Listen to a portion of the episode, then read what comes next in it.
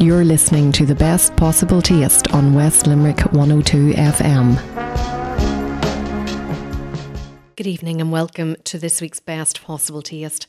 I'm Sharon Noonan, and as tomorrow's International Women's Day, we're taking that on board on the programme this evening and I've a great lineup of guests for you. Before I tell you who I'm talking to tonight, I want to tell you about a fantastic dinner that's on tomorrow night. That's Wednesday, the 8th of March, and it's going to be a celebration of International Women's Day. I've been collaborating with the team at the award winning Mustard Seed at Echo Lodge in Ballingarry, County Limerick, to design a menu that features some of my favourite dishes from both sides of the border and and there's five courses on offer, plus your tea and coffee with yummy Petit Four. And there's lots to choose from, including the Northern Ireland signature dish, which is called Born and Braised. I was lucky enough to get a sample of that dish, and um, it incorporates shin of beef and bone marrow gremolata. And I was in Belfast in January, and it really is delicious and worth trying. So I'm looking forward to seeing Chef Angel Perev's interpretation of it which will, of course, use locally sourced ingredients and uh, Pat Barry beef, I think. And in fact, you might have seen Angel on with Neven Maguire last week on RTE1. That was the last programme in Neven's latest series, which is called Neven's Irish Food Trails. So if you did miss that, you should check it out on the RTE player. Do get in touch with the mustard seed as there's still time to book it, and it's only 47 euros, so that's not very much for five courses in the mustard seed, plus your tea and coffee and Petit Four, and there's a few surprises in store as well. I have a few little tricks up my sleeve. Also, if you fancy spending the night, it's 55 euros per person sharing bed and breakfast. Great value at a top restaurant, and they've done up the rooms recently, so I'm looking forward to seeing them. Also, tomorrow, if you are in the Kerry area, I'm emceeing a cookery demo and talk with Lizzie Lyons from Lizzie's Little Kitchen. Lizzie's from Listowel and a regular on TV3's Sunday AM cookery slot, so she'll be cooking up a storm in the demo kitchen in Ballyseedy Home and Garden from 11 o'clock until 12 o'clock, and you can find find out more about that demo on ballyseedy.ie. In the meantime, it's on with the show, and tonight we will be heading stateside to find out what Philadelphia has to offer the food lover with Julie Coker Graham, President and CEO of Philadelphia Convention and Visitors Bureau. A call to the kingdom to Louise Brosnan, chef de partie at Edos in Dingle, a mentor on the Apprentice Chef programme, will reveal what it's like when the mentor becomes a mentee with Ireland's only female Michelin star chef, Danni Barry, in Deanes EIPIC in Belfast. But our first guest this evening is Fiona Uyema, who first appeared on the show about three years ago, I think it was. And Fiona is a Japanese cooking guru and she's lots of news for us. So I'm looking forward to hearing what she's been up to. Bon appetit. Yummy. Grubs up. Delicious. Mmm. Fiona, thanks a million for taking the call today. You're very welcome to the programme. Oh, thank you very much for having me. It's my pleasure. I love catching up with you because I keep an eye on what you're up to and it's always very exciting. And I, I just want to take you back to your student days. You were in DCU, you were studying Japanese and international marketing, and that meant you spent some time in Japan and you just totally fell in love with the cuisine over there. Yeah, that's right. The first time I went over, I was a third year student on an exchange program. So spent three months with a Japanese homestay family and then went on to do an internship for six months. So I really delved into, I suppose, the Japanese home life, living with a Japanese family and really got to observe what Japanese home cooking was because I suppose before I went out, there was all these misconceptions about raw fish, sushi, and then I realized suddenly, God, there was so much more to it. And um, yeah, just absolutely loved it and loved the way I suppose it made me feel. I was more energetic.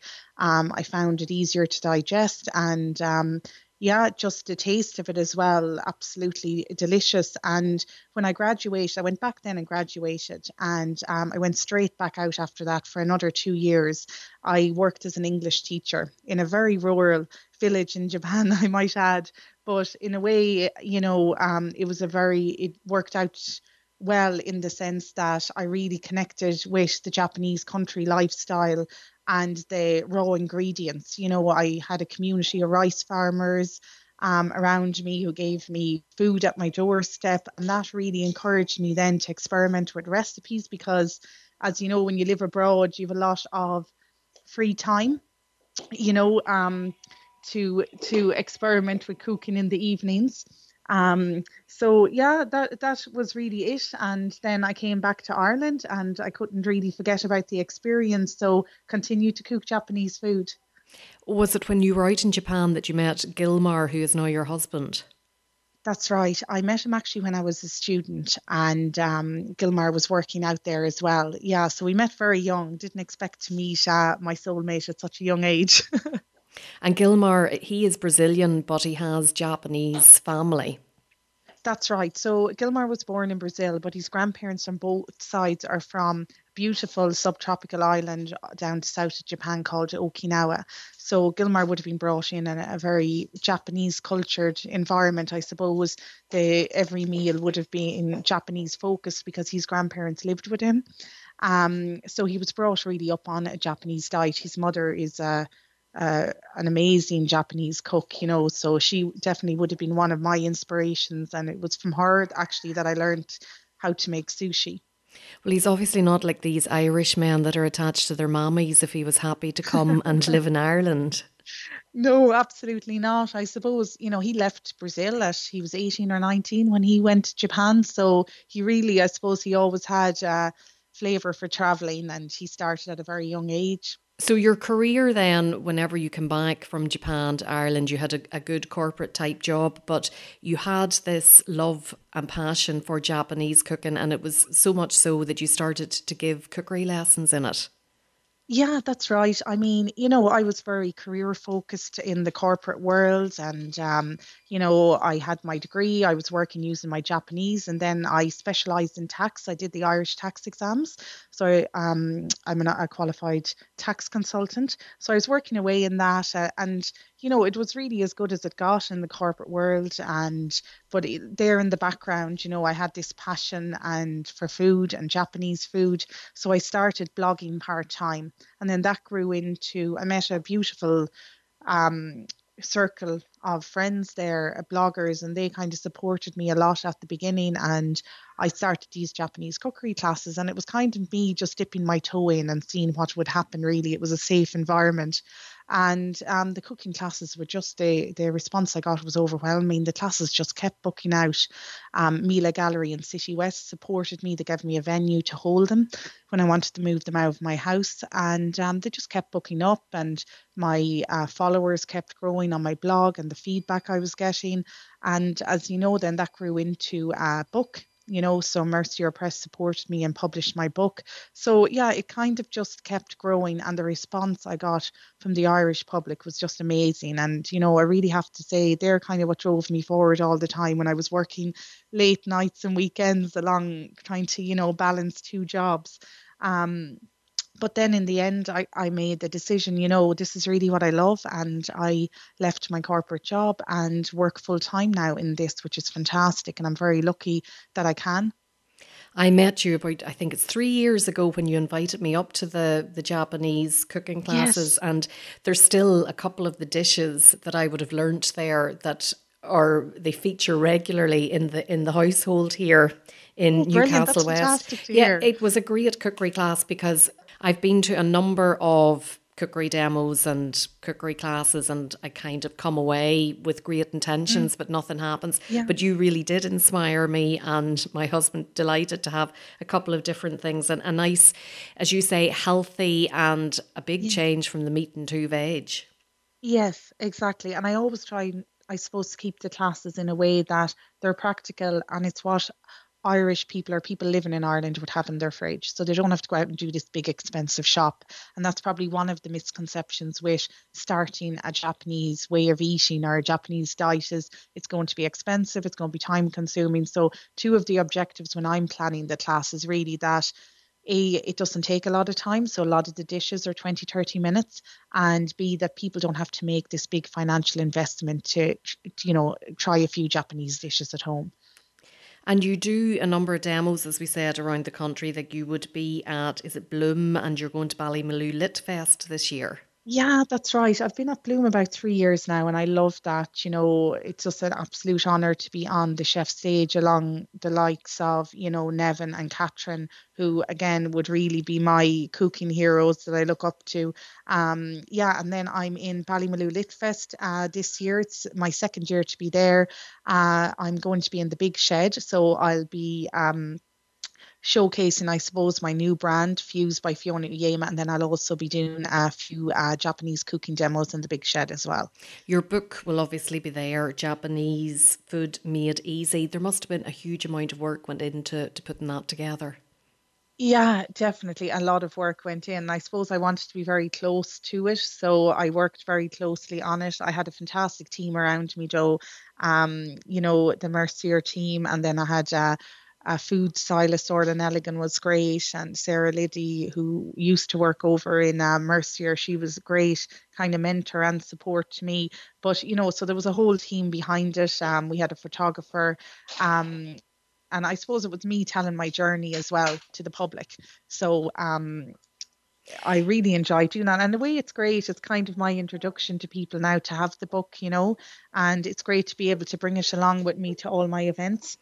Whenever you were doing the book, you were actually pregnant with your second boy, is that right? Yes. Oh, that's right. I can remember the late nights up typing uh, with my big bump, and you can see in the book itself, you know, I kind of go from having this big bump to holding a baby, um, because it kind of happened in between the two. So, um, yeah, it's it's nice to be able to see that journey in the book as well. And he's there at home with you today because he's a bit under he, the weather. Oh. He and um, yeah, well, this is the reality, I suppose, of being a working mom. You know, you get the call from creche or childminder that a child isn't well. So yeah, Matthew's at home with me today. He has a little gastro bug, but you know, we try to just juggle things as best we can. You do a lot of traveling, so you're lucky that Gilmar is so supportive in everything that you do. You you've recently just returned from a trip to Dubai. Yeah, that's right. No, Gilmar, absolutely. I think everyone needs that, you know, either a supportive husband or a granny or somebody, you know, that you can go away and know the kids are going to be okay.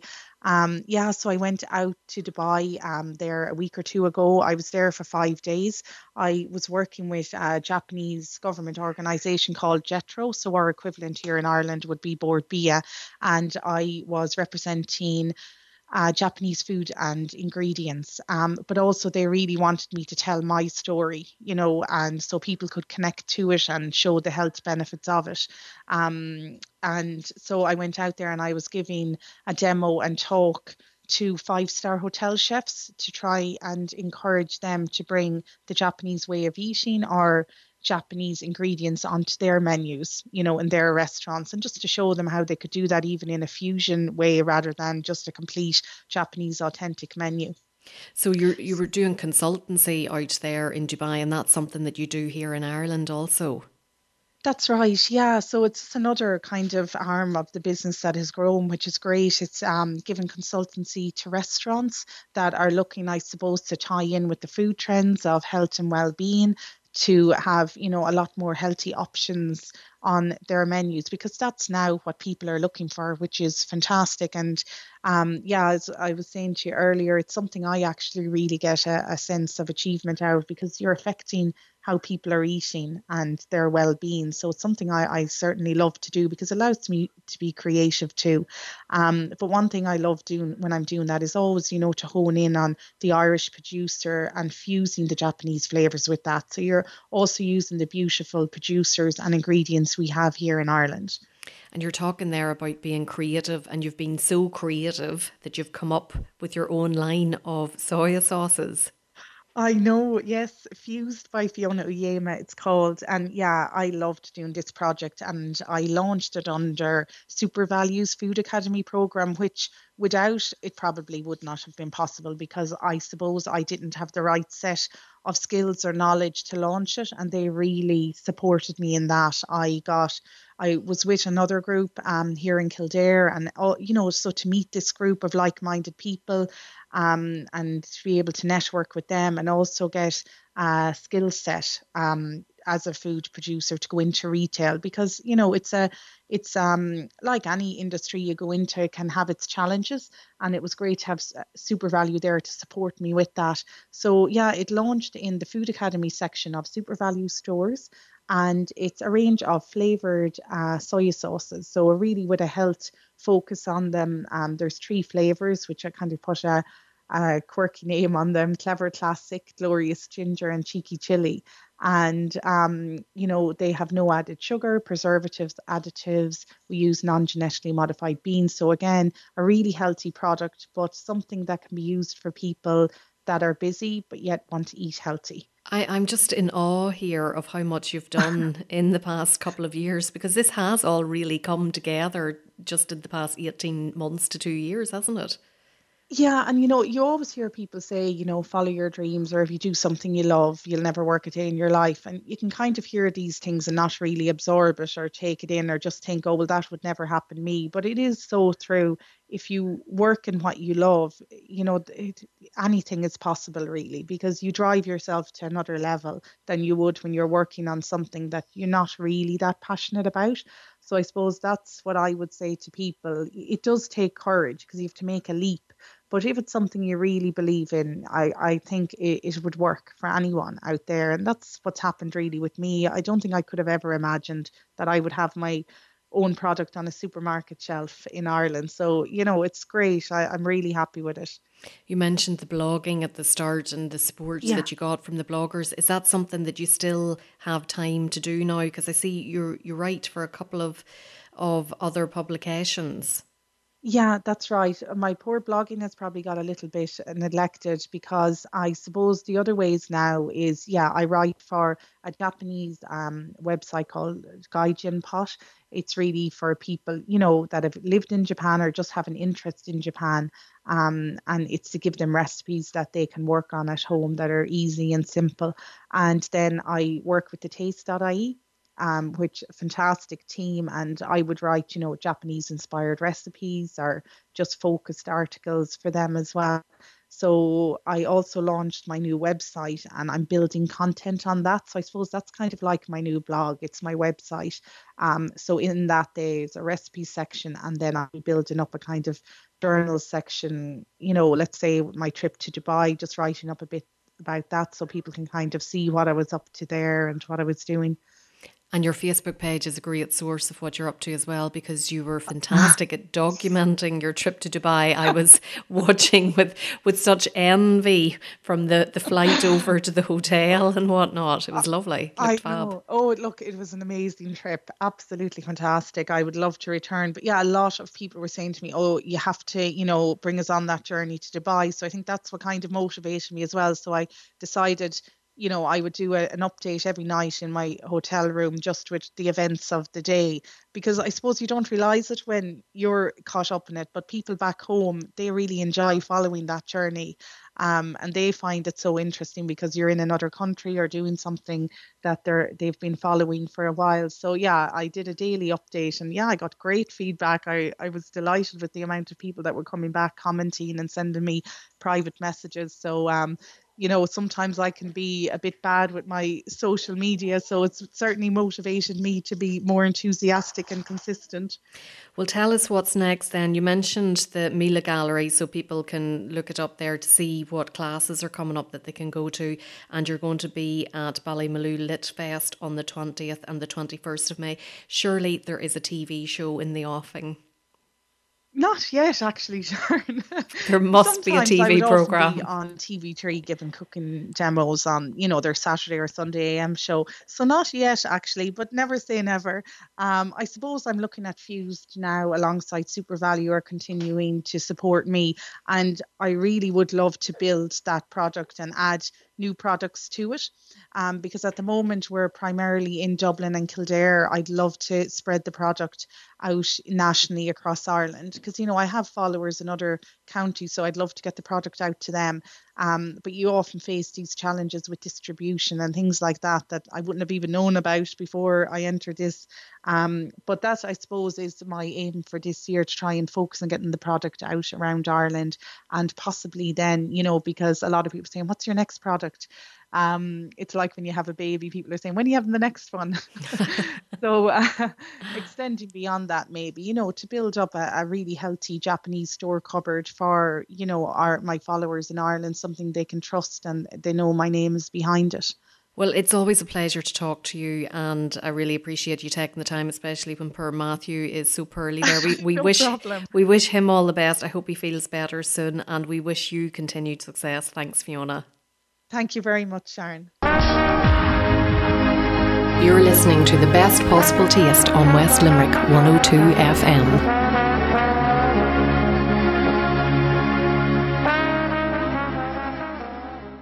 Welcome back to the best possible taste with me, Sharon Noonan. Just before the break, I was talking Japanese cuisine, product development, and following your dream with Ireland's Queen of Japanese Cuisine, Fiona Uyema. But don't worry, if you have missed any of the shows so far, it'll be up on the podcast later in the week, and you'll find the podcast on sharonnoonan.com, or you can also subscribe free of charge to it and download it on iTunes or use the podcast app. Still to come tonight, I'll be finding out from Chef Louise Brosnan what it's like when the mentor becomes a mentee. Louise is chef de partie at Edaws and Dingle and a mentor on the Apprentice Chef programme, which inspires secondary school students to consider a culinary career whilst promoting healthy eating. And Louise travelled to Belfast there in January to do a stage with Ireland's only female Michelin star chef, Danni Barry, in Deanes EIPIC in Belfast. Next up, though, it's time to head stateside with direct flights from Dublin and Shannon to Philadelphia on offer at various times of the year. I thought it would be useful to find out what it has to offer the food lover if you fancy going somewhere different than New York, for example. So I did a Skype call with Julie Coker Graham, President and CEO of Philadelphia Convention and Visitors Bureau, a few weeks back. So let's have a listen to what she had to say. Cheers. Chin chin. Salut. Sláinte. Julie, thanks very much for taking the Skype call today to tell us all about Philadelphia. And I want to start off by asking you a bit about the culinary history of the city. Oh, sure. We're really excited about uh, the enhancements that we've made over the years. So, Philadelphia has really garnered global attention from whether uh, we're talking about the Iron Chefs or the top chefs or the James Beard Award winners that we have here. Uh, visitors have the opportunity to sample anything from the local fairs at Reading Terminal um, to uh, local um, merchants that we have available to some of the top restaurants, um, you know, in the country that is here.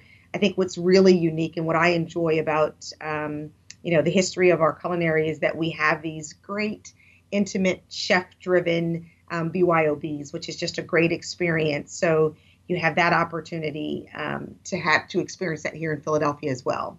That's bring your own bottle because it's something that I'd be familiar with from the north of the country here in Ireland, but not something I see so much of as much down where I am now in the southern part.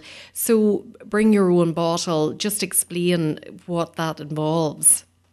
Sure. So diners have the to really combine some of their favorites with some of their favorite restaurants. So if there's a great bottle of wine that a customer or, or a couple enjoyed at their home, they can bring that bottle with them to the restaurant and have a great meal and dinner and then sip on some of their favorite wine.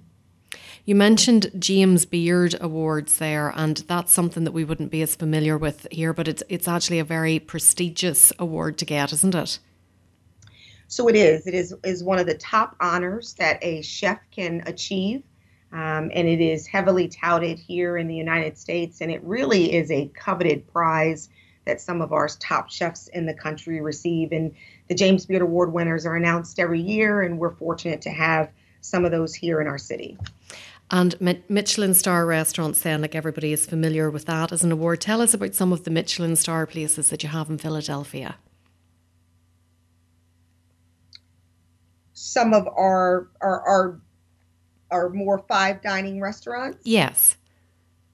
Sure. So we do have um, uh, Mikimoto's, which is here in the city. We also have several winners. Um, Jose Garces Volver restaurant is also one.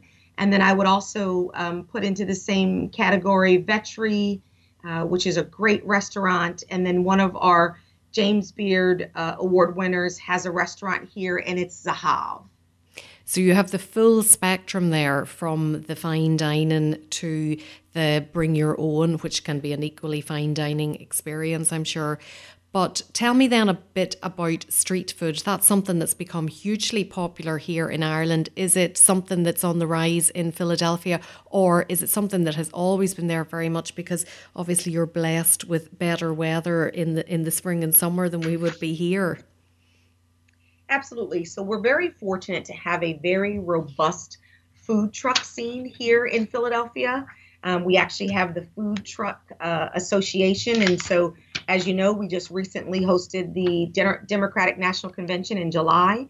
And the food truck scene was really a big part of the convention. And we're also seeing uh, that several local businesses will do uh, lunch times out in the park and they'll theme that or focus that around um, food trucks. But we have, we're, you know, we're fortunate because we are comprised of various neighborhoods. And so what happens in the spring when the weather is just fantastic? We've got the South Street Spring Festival that happens in May. We also have a great neighborhood here in Philadelphia, Rittenhouse Row. They also have a spring festival that happens in May. And then one of the things that was actually duplicated during the Democratic National Convention that worked extremely well. We have something called the night market in Philadelphia, and it really is uh, different offerings of the food truck fairs that we have. And so what they did is they replicated that and actually did a day market fair, which was very well received and highly publicized, and really um, uh, folks enjoyed it. And then lastly, we also have the festival, which is F E A S T I V A L, and it's in support of fringe arts and it celebrates both the arts and the culinary scene and we celebrate that typically in september so, and then of course i'm sorry and then lastly we have our uh, wine and food festival uh, for philadelphia which is typically held in october october 13th through the 17th it sounds like you've a fantastic full range of culinary events taking place throughout the calendar year. We do. We really do. And, and it continues to evolve. Um, you know, I think what Philadelphia has done with its culinary scene over the last five years has really made us um, one of the top cities for um, culinary experiences.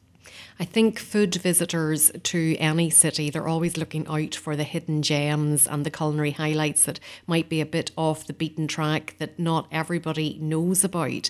If anybody asks you that question, like where's where are the hidden gems, Julie, what would you say to them? Oh, sure, and and and they're definitely you know some of my favorites. So one of the neighborhoods that I would definitely recommend is the East Passyunk Avenue. Um, it was actually list, listed as one of 10 best foodie streets in America, according to the Food and Wine magazine. Just some wonderful restaurants there that are highlighted. And then also, too, we have an area called Frankford Avenue. Um, it's adding to the cool factor of the Fishtown neighborhood, which is great. It's it's it's really close to Center City District. Um, and it has everything from coffee houses to bars to distilleries. And so there's a lot for um, folks to enjoy in that area. Okay, super. So, visitors to Philadelphia, if they're only there for a short time, say for 48 hours, would you have a few itineraries there that they could follow just to make the most of the culinary highlights? Sure, I, I would definitely say they want to start with, you know, a breakfast in the morning at High Street on Market. Um, it has seasonal menus and it offers great locally grown pro- produce. And then because they're in their area, I would certainly um, ask them to explore, you know, some of our World Heritage UNESCO sites. And so, of course, that's the Independence National Historic Park, and of course, our Liberty Bell is there. So it's a, a nice way to kind of kick off the morning. And then right there in the same historic district area is City Tavern, which is a wonderful restaurant for uh, lunch, and it celebrates the history here in the city. It was first built in 1773, and obviously it's historic because it's a restaurant that has hosted many of the founding fathers, had historic uh, celebrations in there. And then after lunch, uh, you definitely want to shop in Philadelphia. One of our um, assets that we have is tax free shopping, so they want to take full advantage of that, and that's tax free on shoes and clothing. And then another neighborhood is Rittenhouse. So Stephen Starr has several, uh, close to 19 different restaurants in and around the Philadelphia area. But Rittenhouse has several restaurants that are right there, and, and they're great people watching places for them to enjoy. And then you can have a relaxing dinner there. And then, of course, you know, in the evening, you want to wrap up the night with a cocktail or a nightcap, and we have several speakeasies that um, really play to different types of audiences and offer different uh, music and different vibes. The next day, I would probably suggest Reading Terminal Market. It's just this wonderful indoor farmers market and also a shopping destination. And it has over 80 local vendors, including an Amish section, uh, which is just very well received. And so you see a mixture of businessmen and police officers and local tourists that really flock to that area. And although you could spend, you know, half a day there, we suggest that you have breakfast and then move on to Museum Mile. Of course, we're known for our cultural attractions, whether it be the Barnes Foundation or the Rodin Museum or the Philadelphia Museum of Art. Um, so there, there's time to spend there. And then once you've um, seen all, taken in all of the cultural institutions that we have and also looked at the Franklin Institute, which is an interactive museum for science and innovation. We suggest that you stop by the Barnes Foundation and enjoy Bueno, bueno Ono, Ono, Ondo, which has great uh, fish tacos. And uh, one of the things that's new in the country right now is caviar, so they deliver to our office, so we absolutely love it. I probably have it one or two times a day. And then after lunch, just a short walk away would be the Eastern State Penitentiary, which is another great um, attribute here in the city, and it's a historic prison, and um, you can have an opportunity to see that. And then in the evening, I would probably send you over to Midtown Village and have uh, dinner at a great restaurant called Double Knot. It's dual purpose space, um, offering coffee by the day. And then there's just this mesmerizing bar by night, uh, made complete with sushi and other great creations. Did you say? That, sorry, just, sorry to interrupt you there. Did you say there that there is somebody delivering caviar to offices at lunchtime? no, so there's a delivery service and it's actually called caviar oh i and see so okay. they have all of the local restaurants and so you can quickly go on and order and they'll show up at your office door in 20 to 25 minutes it's great and so a lot of us do the fish tacos around here delicious. Sorry for interrupting you there. Please do continue. No, and I, I think that's a, a, great way to spend 48 hours here in Philadelphia. There's so much to see and do, but there's a lot that can be accomplished in those 48 hours and get a really good flavor of the city. Is there any signature dish or food that you would recommend visitors have to try? You know, I think everyone always will ask us about the cheesesteak, which certainly uh, we are the home of the cheesesteak and and I think we do a great job. I, I grew up on it. Uh, we also have hoagies, and then there's also great soft pretzels that Philadelphia is known for. So those are some of the things that I would definitely try and, and sample here in the city, and is unique to our area. Fantastic. So, anybody that is planning a trip to Philadelphia, where can they go to get more details and more information? Sure, they can go. There's several uh, uh, different opportunities, but our website is discoverphl.com. They can also follow us on social media, and our Twitter handle is at discoverphl. Our Facebook is at discoverphl, and of course, Instagram is at discover underscore phl. Fantastic. Julie, it's been great talking to you today, and thanks so much for telling us all about Philadelphia. Thank you, and we look forward to welcoming visitors to our city. You're listening to the best possible taste on West Limerick 102 FM.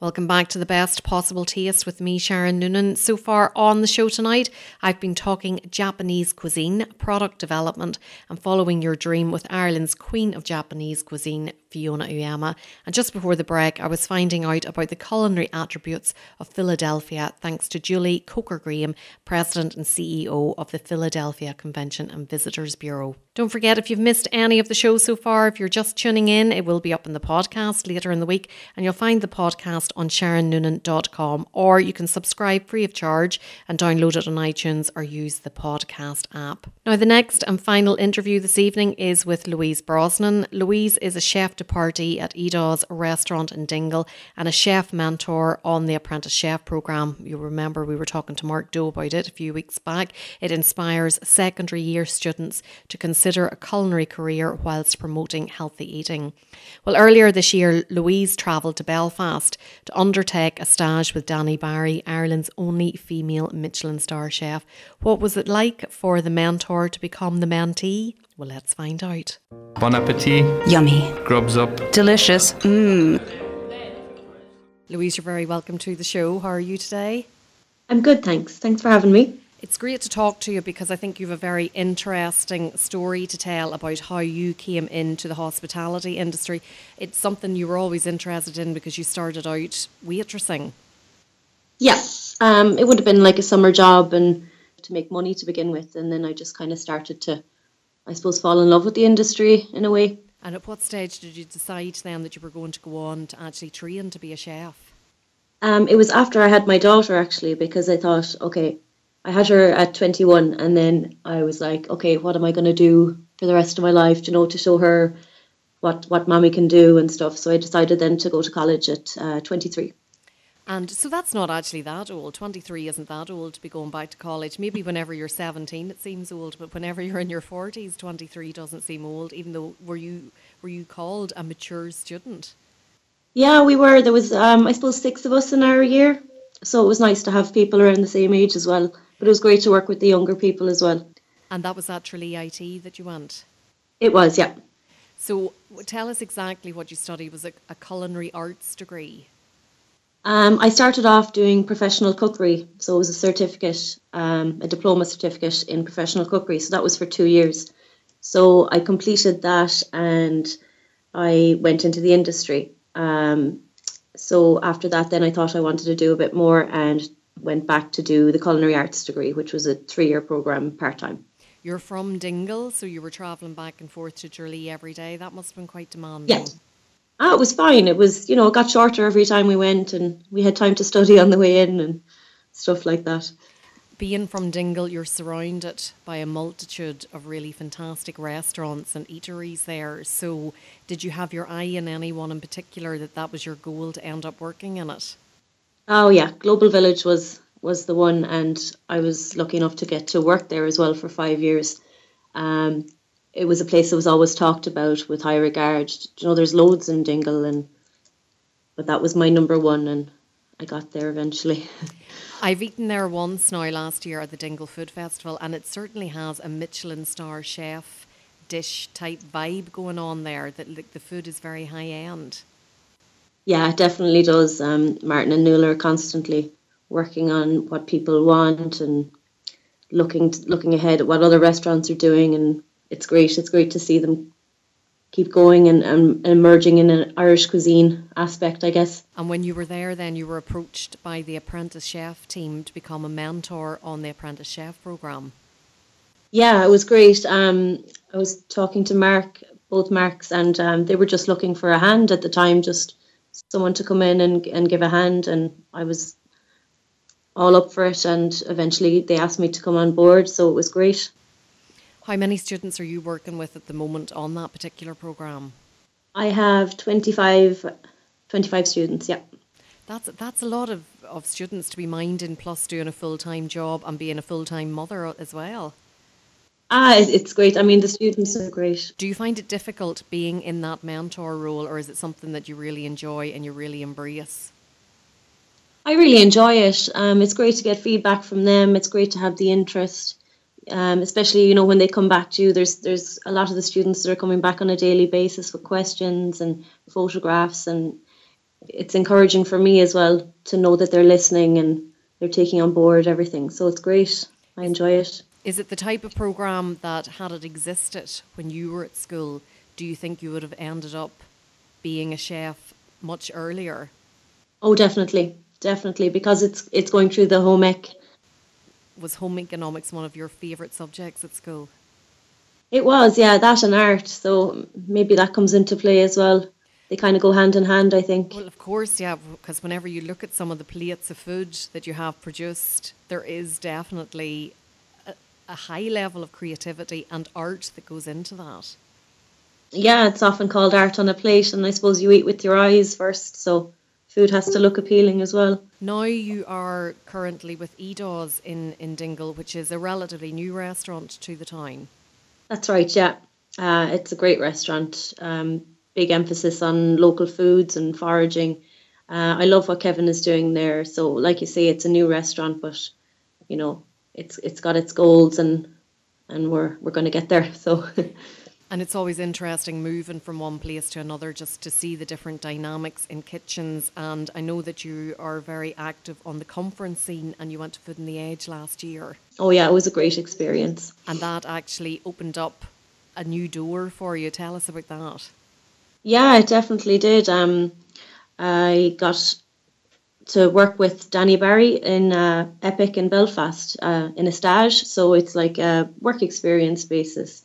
So I was there for a week with her and her team, and it was just eye opening, just amazing to see the produce and the food and the dishes and the, the team aspect and the, the levels that they reach there is amazing. The the industry has come under a lot of pressure of late, not only because there is a chef crisis in terms of the shortage of chefs, but also there has been a lot of discussion about maybe a lack of women chefs and also how difficult it can be in a kitchen environment, working in a kitchen environment. You've been in the Michelin star kitchen now and you've been in various different places in Kerry. Mm-hmm. What has your experience been? What would you say to somebody that has said this is a really challenging industry if you're a woman? I think it's challenging for, for both male and female. I've been in um, all different environments. One of my first jobs was working in a kitchen with all females um, a very different experience then to going into a kitchen full of all male chefs. But you just have to kind of hold your own and and don't don't back down. If you have an opinion, you know, put it out there and try not to be afraid. You know. But I think if there was a mix of both, it would probably be best. Um, Some women would have a reputation for not supporting each other and not giving each other the help that they might need to, to get on, but that's certainly not the experience that you had with Danni up in EIPIC in Belfast. No, she's absolutely amazing, so welcoming and willing to give information and help and friendly and just and a great boss as well. I could see that the way she worked with her team that they weren't afraid to approach her. There was no fear of, you know, the head chef, anything like that. It was all very team orientated, but her word was was the last word, which was great as well. Tell us about a typical day in EIPIC. What time of the day do you land into the kitchen at? Um, I landed in at 10 on the first day. Um, that's their typical time that they say they start. That said, they were all there ahead of me, so that just goes to show their eagerness to work. Um, then you would, uh, I was given a section or to work with a chef on a section. So it was pastry, we'll say, on my first day. And just there to help her, whatever she needed. She was giving me tasks, um, telling me about the menu, explaining what every every element was for and how the dish would come together. And that all came to head then. When it came to service I was able to see why I was doing this and what it was for. And it was a real kind of structured day. So it was great. Now when you arrived at the door you didn't know where to go. You just went to the main door didn't you? Yes I knocked I knocked on the front door and Michael Deane was sitting inside in in his restaurant because he does own the the front we'll say and um, I had no idea who he was because I hadn't met him before face to face. And he was like, Are you here for lunch? And I was like, No, I'm here to work. So he was like, Okay, I'll bring you through to Danni. Such a down to earth uh, man. You know, it was great. A great first impression. So tell us what you learnt in the week in terms of maybe technical skills and what did you come away with at the end of the week? Well, obviously, um, they have a lot kind of more different equipment than I would have ever used before. And the way they use equipment is, is different as well. They have a lot of vac pack machines, Pacojets for making sorbets, ice cream, stuff like that. Um, but it, it's not even about the equipment. I saw just the way they worked. It was the way they approached a job. Um, everything was standardized recipes. Everything was very controlled, and that's the way you do it, and that's the outcome you want. Because they want consistency, and that's I think that's really important when you're running a Michelin star restaurant like that, that everything needs to be the same, the same level. Whenever you're watching on TV the programs that, that show chefs and the pressure that's on in the kitchen and it's all go, go, go, was it like that in a Michelin star kitchen or is the pace a bit slower? The pace was a lot slower, a lot slower, and it's a lot easier then to control what's going on. Uh, one voice mostly is the one you want to hear is your head chef, unless you're asking a question and you have to excuse, you know, and uh, in if you're interrupting them, you try not to interrupt the flow of service. So if you have a question, you know, leave it to an appropriate time. It, it's fairly quiet as a system the way it works. It's all about communication and clear communication. And going into that role and becoming the mentee with a mentor, have you been able to take something away from the experience that you'll be able to use with your own students on the Apprentice Chef programme? I would hope so. I would have taken away some of Danni's experience, the way she talks to people and how she deals with situations and communicates her point across. Is it something you'd like to do again? Oh, definitely, definitely. I, I think you can never know everything in this industry, and it's great to get experience from other chefs and, and work together instead of against each other. I think that's very important. If you could choose any other restaurant now to go to to do a stage on, what would be top of your list? Probably Aniar in Galway. Um, I love what they do there. It's uh, such a great place. I've been to eat there as well, and it was just fantastic. Um, I love what JP McMahon and his team present there, how they present their food, and the food that they use as well. So I find it very interesting. And you got the opportunity to dine at EIPIC as well. I did, I did, and that was an amazing experience. To to be outside there and and see from the other side um, how the food comes out and how it's presented by the waiters and you know their knowledge and their experience with wine pairings and everything. It's just amazing. It's just a, a totally different experience. Can you tell us a bit about the favorite dish that you had when you were there? Um, it would have to have been the vegetarian course. Um, a lovely piece of roasted artichoke and then just different ways of having the artichoke. They had the puree, they had used the crumbs of, we'll say, the skins, just full of flavour. Full of flavour. It was just amazing. And and to have a vegetarian course as your favourite course and not be a vegetarian, I think is something amazing. They're they're really doing it right there.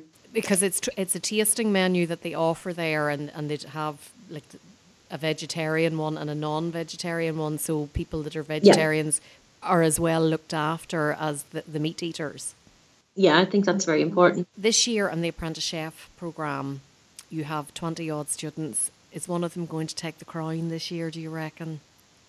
Um, I see potential in every single one of them, so I would not be surprised. And what sort of dishes have they been cooking up for you? Um, there seems to be a theme every year, and this year a lot of my students in particular are going down the route of uh, fish, which is great a lot of them are using seasonal vegetables, which is great as well. So they're aware of what's in season.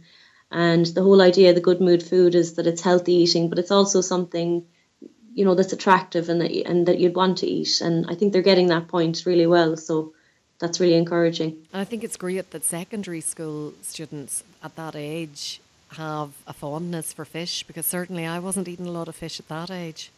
No, I, I wouldn't have been either, but it's great to see. Okay, well, listen, we wish you all the best with the Apprentice Chef programme and um, continued success in Idás there in Dingle. And I, I, have no doubt now that you'll be getting to do that stage in Aniar in Galway in the next 12 months. Well, we hope so. Great to talk to you. Thanks for talking to you me. You too. Thanks. Cheers. Chin chin. Salut. Sláinte.